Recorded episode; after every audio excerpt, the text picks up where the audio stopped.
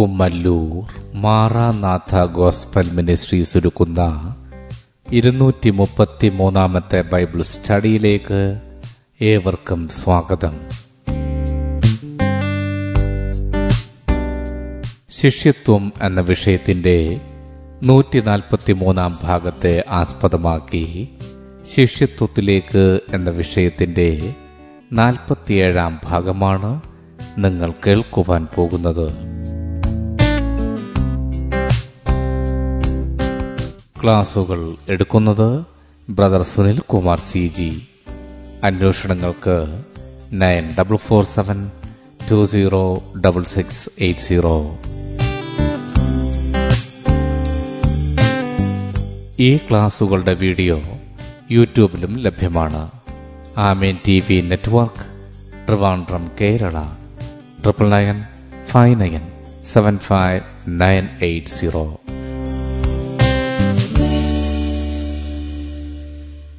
സൃഷ്ടാവായ ദൈവത്തിന്റെ അതിധന്യമായ നാമം വാഴ്ത്തപ്പെടുമാറാകട്ടെ.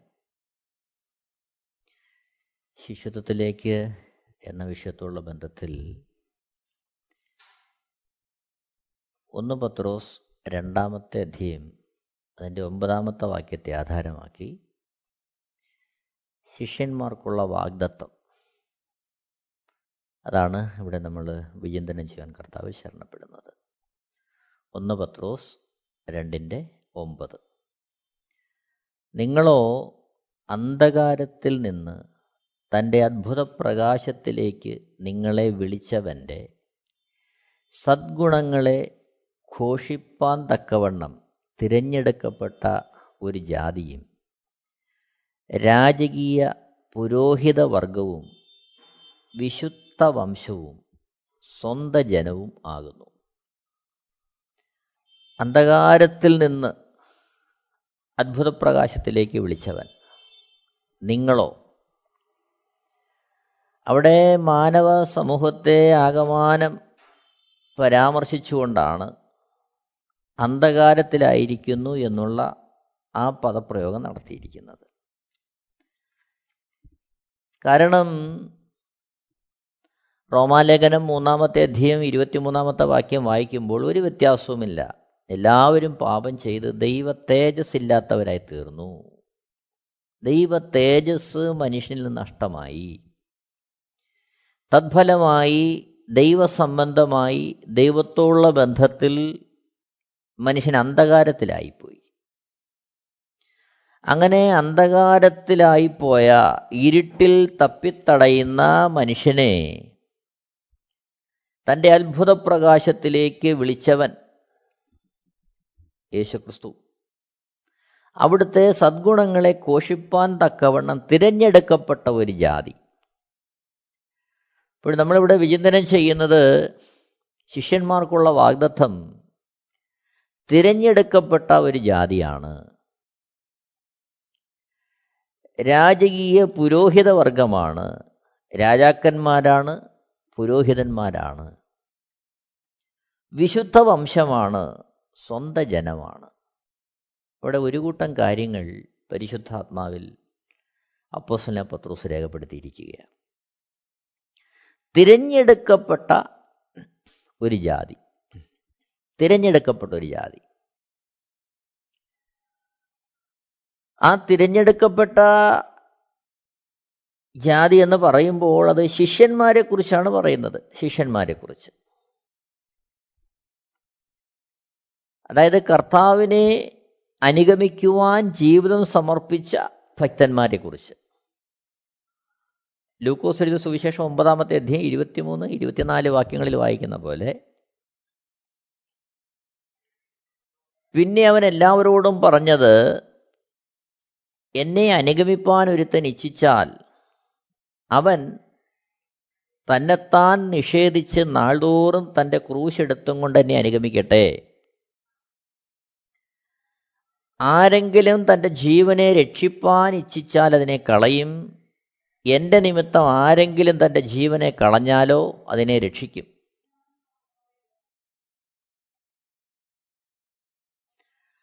അവിടെ ആ രീതിയിൽ കർത്താവിനായി സമർപ്പിക്കപ്പെട്ട ശിഷ്യന്മാരെക്കുറിച്ചാണ് പറയുന്നത്. തിരഞ്ഞെടുക്കപ്പെട്ട ഒരു ജാതി. തിരഞ്ഞെടുക്കപ്പെട്ട ഒരു ജാതി. ഒരു സമൂഹം. നാം കർത്താവിനെ അറിയുന്നതിന് മുമ്പ് വ്യത്യസ്തമായ ജാതി മതവ്യവസ്ഥകളിൽ ജനിച്ചവരും വളർന്നവരുമാണ്. എന്നാൽ ആ വ്യത്യസ്തമായ സാമൂഹിക പശ്ചാത്തലത്തിൽ നിന്നാണ് കർത്താവ് നമ്മളെ അവിടുത്തെ ശിഷ്യന്മാരാക്കി വേർതിരിക്കുന്നത് തിരഞ്ഞെടുക്കുന്നത്. അങ്ങനെ ശിഷ്യന്മാരായി മാറുമ്പോൾ അവർ പുതിയ ഒരു കാഴ്ചപ്പാടിലേക്ക് മാറുകയാണ് യഥാർത്ഥത്തിൽ ജാതി മത വർഗ വർണ വ്യത്യാസങ്ങൾക്കുപരിയായി ചിന്തിക്കുന്ന ഒരു മാനസികാവസ്ഥയിലേക്കാണ് ദൈവത്തിങ്കിലേക്ക് തിരിയുമ്പോൾ ഒരുവൻ മാറേണ്ടത്. അതാണ് ദൈവം അവനെക്കുറിച്ച് ആഗ്രഹിക്കുന്നത്. വ്യത്യസ്തമായ അനുഭവങ്ങളിൽ വ്യത്യസ്തമായ സാഹചര്യങ്ങളിൽ അവരെ അത്തരത്തിൽ തിരഞ്ഞെടുത്ത് വയ്ക്കുമ്പോൾ അവർ മുമ്പായിരുന്ന എല്ലാ ഇടുങ്ങിയ സാമൂഹിക ചിന്തകളിൽ നിന്നും ജാതി മത വർഗ ചിന്തകളിൽ നിന്നും ഒരു വ്യതിയാനവും ഒരു മാറ്റവും ഒക്കെ ദൈവം പ്രതീക്ഷിക്കുന്നുണ്ട്. അങ്ങനെയാണ് തിരഞ്ഞെടുക്കപ്പെട്ടൊരു ജാതി. യോഹനാൻ എഴുതിയ സുവിശേഷം പതിനഞ്ചാമത്തെ അധ്യയം പതിനാറ് മുതലുള്ള വാക്യങ്ങൾ വായിക്കുമ്പോൾ അവിടെ നമ്മൾ കാണുന്നത് യേശുക്രിസ്തു പറയുകയാ നിങ്ങൾ എന്നെ തിരഞ്ഞെടുത്തു എന്നല്ല ഞാൻ നിങ്ങളെ തിരഞ്ഞെടുത്തു. യോഹനാൻ എഴുതിയ സുവിശേഷം പതിനഞ്ചാമത്തെ അധ്യയം പതിനാറുമുള്ള വാക്യങ്ങൾ വായിക്കുമ്പോൾ തിരഞ്ഞെടുപ്പിന്റെ മഹനീയതയെക്കുറിച്ച് കാണുകയാണ് തിരഞ്ഞെടുക്കപ്പെട്ട ഒരു ജാതി എന്തിനു വേണ്ടി തിരഞ്ഞെടുത്തു? എന്താണ് അതിന്റെ ദൗത്യം? അന്ധകാരത്തിലായിരുന്നപ്പോഴുള്ള എല്ലാ ജാതീയ വേർതിരിവുകൾക്കും ഉപരിയായി ശ്രേഷ്ഠമായ ഒരു അനുഭവത്തിലേക്ക് അവരെ തിരഞ്ഞെടുക്കുകയാണ് നിങ്ങൾ എന്നെ തിരഞ്ഞെടുത്തു എന്നല്ല. ഞാൻ നിങ്ങളെ തിരഞ്ഞെടുത്തു. നിങ്ങൾ പോയി ഫലം കായ്ക്കേണ്ടതിനും നിങ്ങളുടെ ഫലം നിലനിൽക്കേണ്ടതിനും നിങ്ങളെ ആക്കി വെച്ചുമിരിക്കുന്നു. അപ്പോൾ കർത്താവിനായി നിലനിൽക്കുന്ന ഫലം കായ്ക്കേണ്ടതിന് തിരഞ്ഞെടുക്കുന്നു.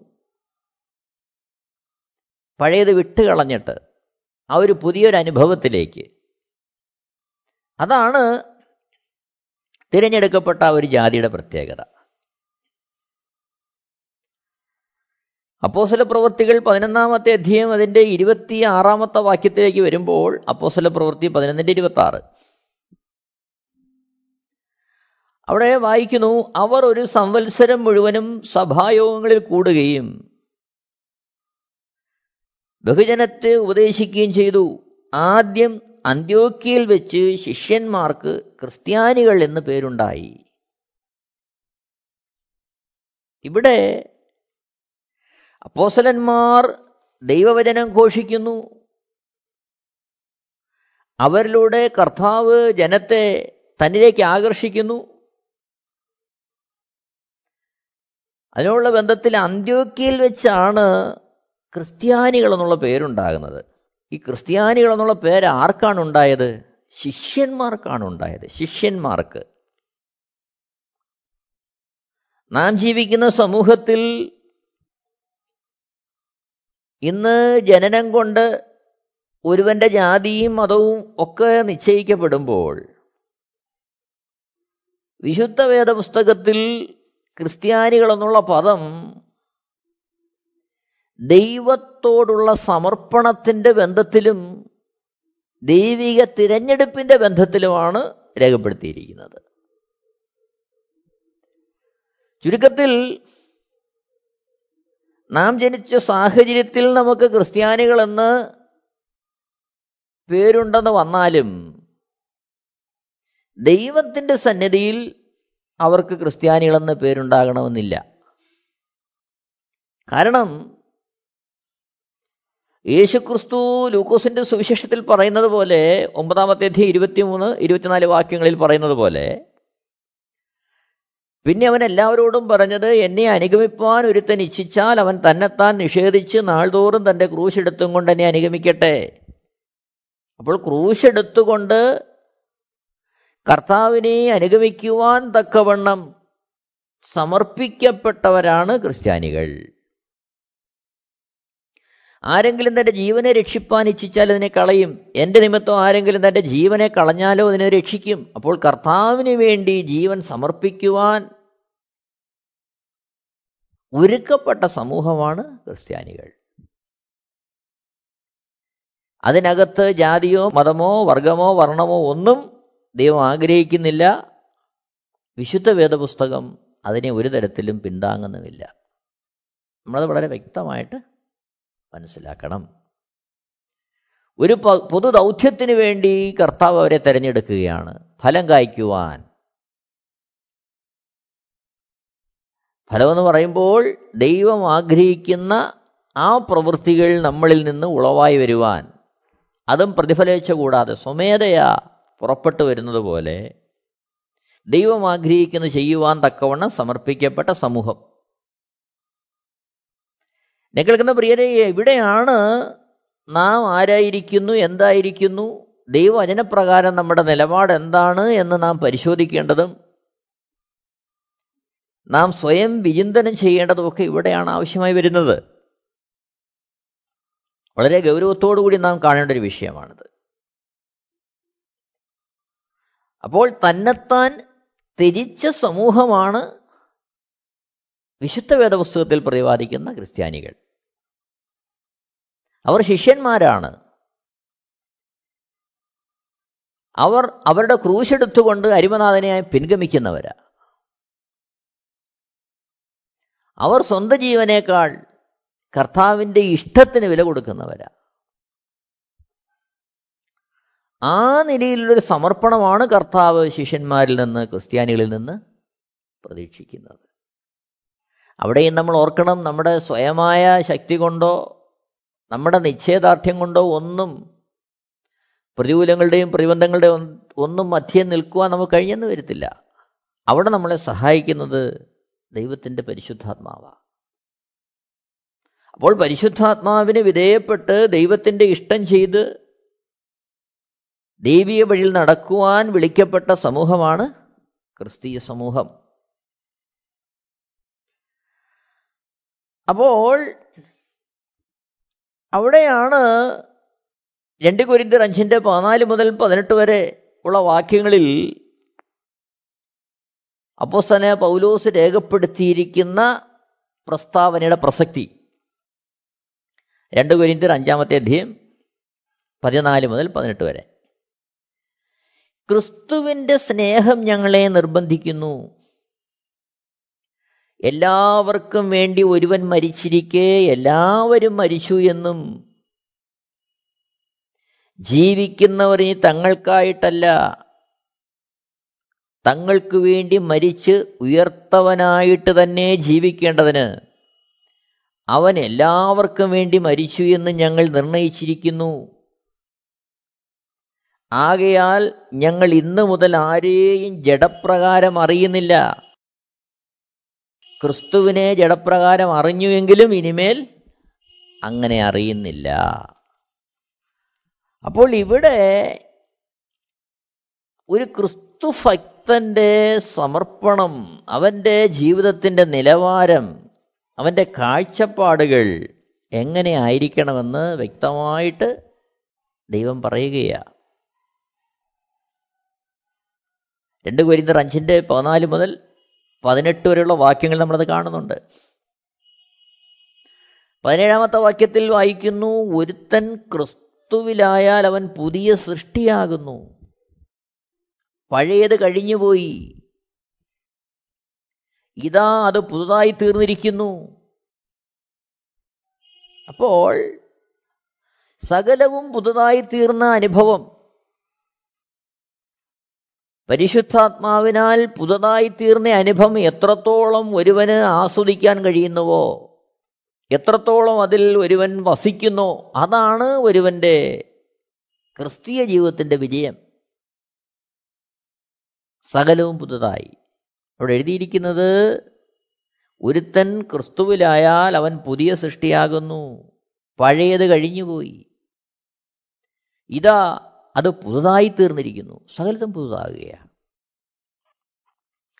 അതിനുള്ള ബന്ധത്തിൽ വേണം തിരഞ്ഞെടുക്കപ്പെട്ട ഒരു ജാതി എന്നുള്ളത് നമ്മൾ മനസ്സിലാക്കേണ്ടത്.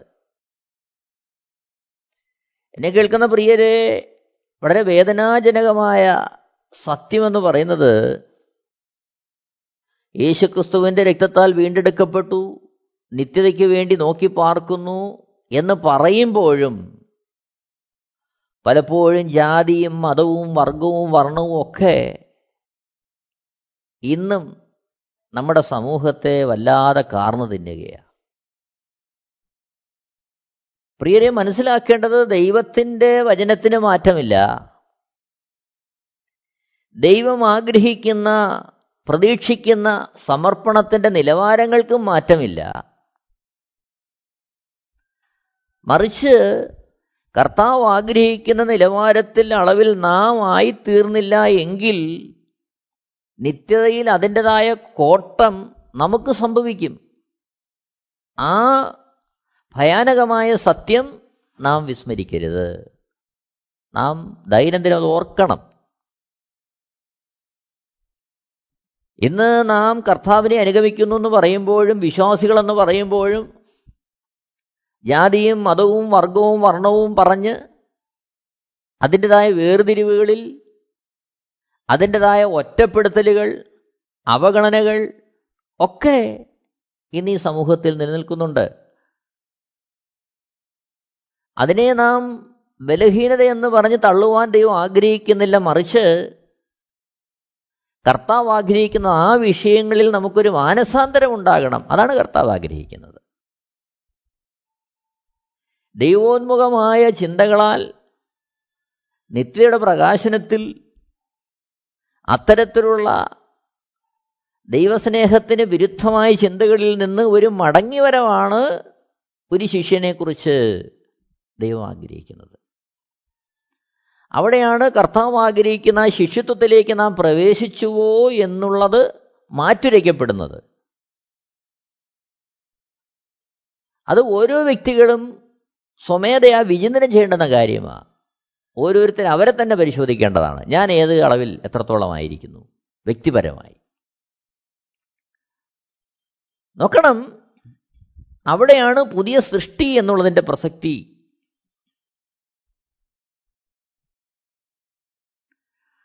മത്തായി സുവിശേഷം അഞ്ചാമത്തെ അധ്യയം നാൽപ്പത്തിയാറ് നാൽപ്പത്തിയേഴ് വാക്യങ്ങൾ. നിങ്ങളെ സ്നേഹിക്കുന്നവരെ സ്നേഹിച്ചാൽ നിങ്ങൾക്ക് എന്ത് പ്രതിഫലം? ചുങ്കക്കാരും അങ്ങനെ തന്നെ ചെയ്യുന്നില്ലയോ? സഹോദരന്മാരെ മാത്രം വന്ദനം ചെയ്താൽ നിങ്ങൾ എന്ത് വിശേഷം ചെയ്യുന്നു? ജാതികളും അങ്ങനെ തന്നെ ചെയ്യുന്നില്ലയോ? അപ്പോൾ ഇവിടെ പറഞ്ഞിരിക്കുന്ന ജാതി എന്നുള്ളത്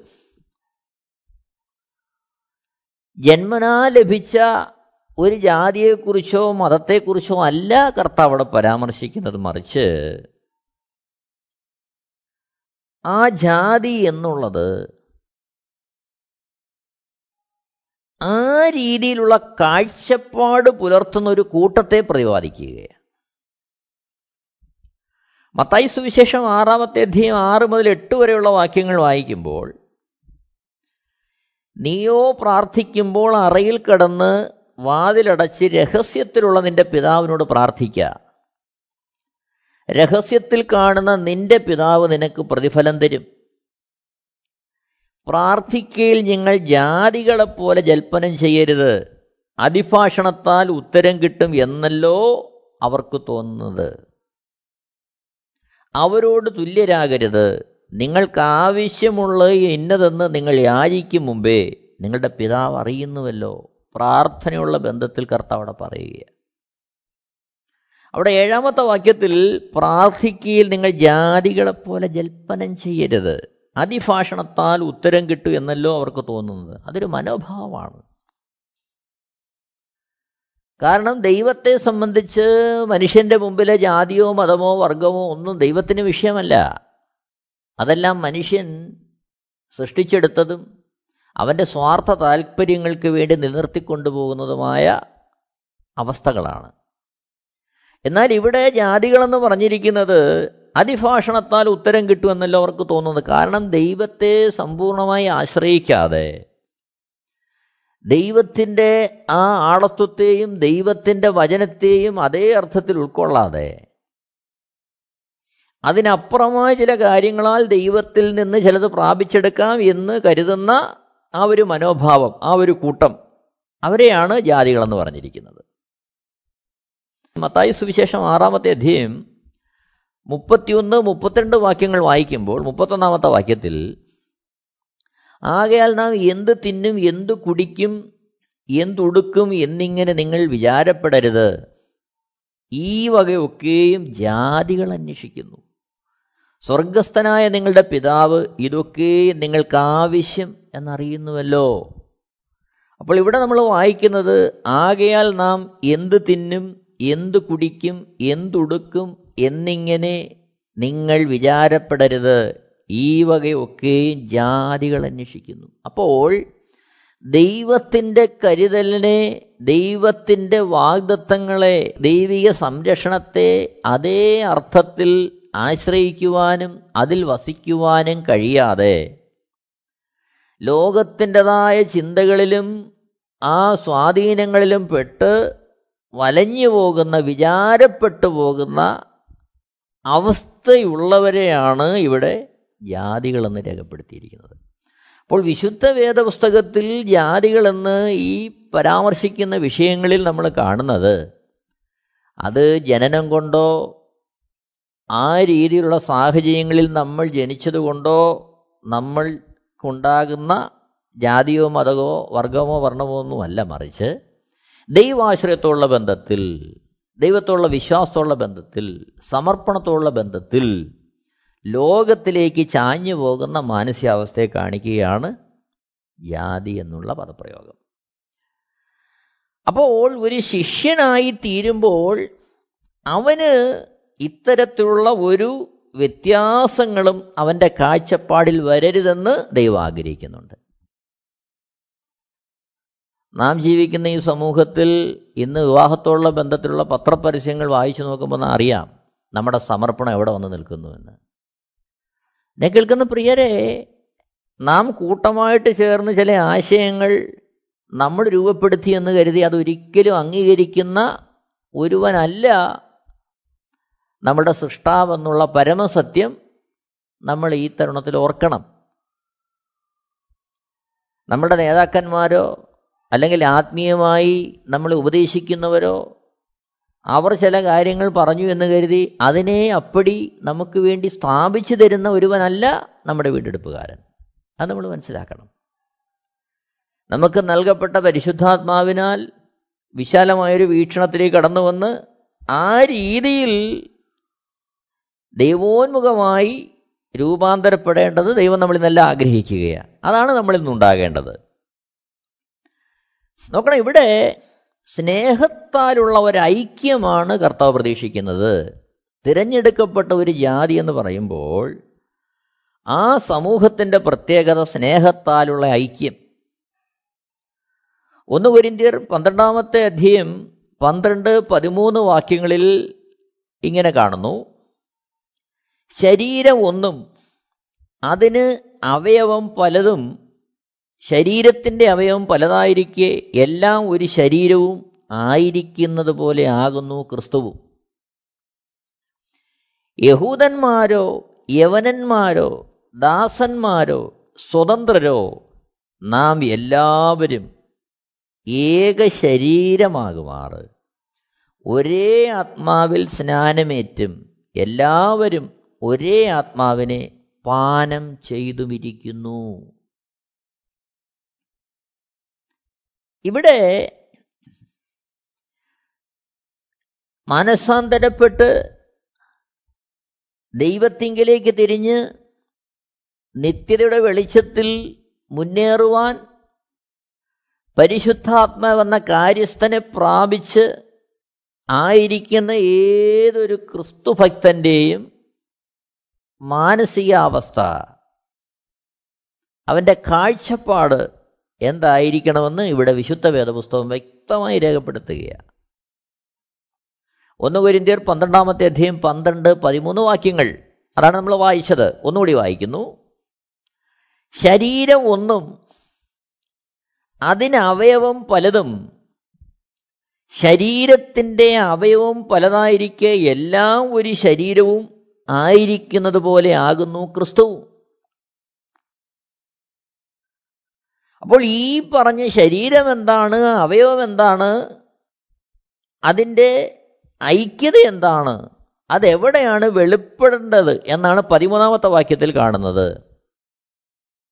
യഹൂദന്മാരോ യവനന്മാരോ ദാസന്മാരോ സ്വതന്ത്രരോ ഇത് വ്യത്യസ്തമായ വിശാലമായ തരത്തിൽ ആ സമൂഹത്തെ വിഭജിച്ച് അവിടെ രേഖപ്പെടുത്തിയിരിക്കുക. യഹൂദനും യവനനും ഒരു തരത്തിലും ഒരളവിലും യോജിക്കാത്ത രണ്ട് സമൂഹം. ദാസനും സ്വതന്ത്രനും ഒരു തരത്തിലും യോജിക്കാത്ത രണ്ട് കാഴ്ചപ്പാടുകൾ. എന്നാൽ ആ എല്ലാ വിഭാഗീയതയും മാറി അത്തരത്തിലുള്ള എല്ലാ വിഘടന ചിന്തകളും മാറി നാം എല്ലാവരും ഒരു ശരീരമെന്ന് കരുതുന്ന തരത്തിൽ അത് ഐക്യതയെ കാണിക്കുകയാണ് ഒരു ശരീരത്തിൽ അവയവങ്ങൾ എങ്ങനെ ചേർന്നിരിക്കുന്നുവോ ഒരു അവയവത്തിന് മറ്റൊരു അവയവത്തോട് യാതൊരു വിഭാഗീയതയും യാതൊരു വിവേചനവും ഇല്ലാതിരിക്കുന്നത് പോലെ ജാതിയുടെയും മതത്തിന്റെയും വർഗത്തിന്റെയും വർണത്തിന്റെയും സ്ഥാനത്തിന്റെയും മാനത്തിന്റെയും ഒക്കെ പേരിൽ യാതൊരു വിവേചനവും വേർതിരിവുമില്ലാതെ ഒരു ശരീരം ആ രീതിയിൽ കാണുവാനാണ് നമുക്ക് പരിശുദ്ധാത്മാവിനെ നൽകിയിരിക്കുന്നത്. ഒന്ന് കുരിന്തർ പന്ത്രണ്ടിന്റെ പതിമൂന്ന്. യഹൂദന്മാരോ യവനന്മാരോ ദാസന്മാരോ സ്വതന്ത്രരോ നാം എല്ലാവരും ഏക ശരീരമാകുമാറ്. ഒരേ ആത്മാവിൽ സ്നാനമേറ്റും ഏക ശരീരമാകുമാർ ഒരേ ആത്മാവിൽ സ്നാനമേറ്റും. അപ്പോൾ ഒരേ ആത്മാവിൽ പരിശുദ്ധാത്മാവിൽ സ്നാനമേൽക്കുമ്പോൾ നടക്കേണ്ടുന്ന പരമപ്രധാനമായ ഒരു മാറ്റമാണ് ഏക ശരീരമെന്നുള്ള ചിന്ത. ജാതി മത വർഗ വർണങ്ങൾക്ക് ഉപരിയായി ക്രിസ്തുവിൽ ഒന്ന് എന്നുള്ള ചിന്ത.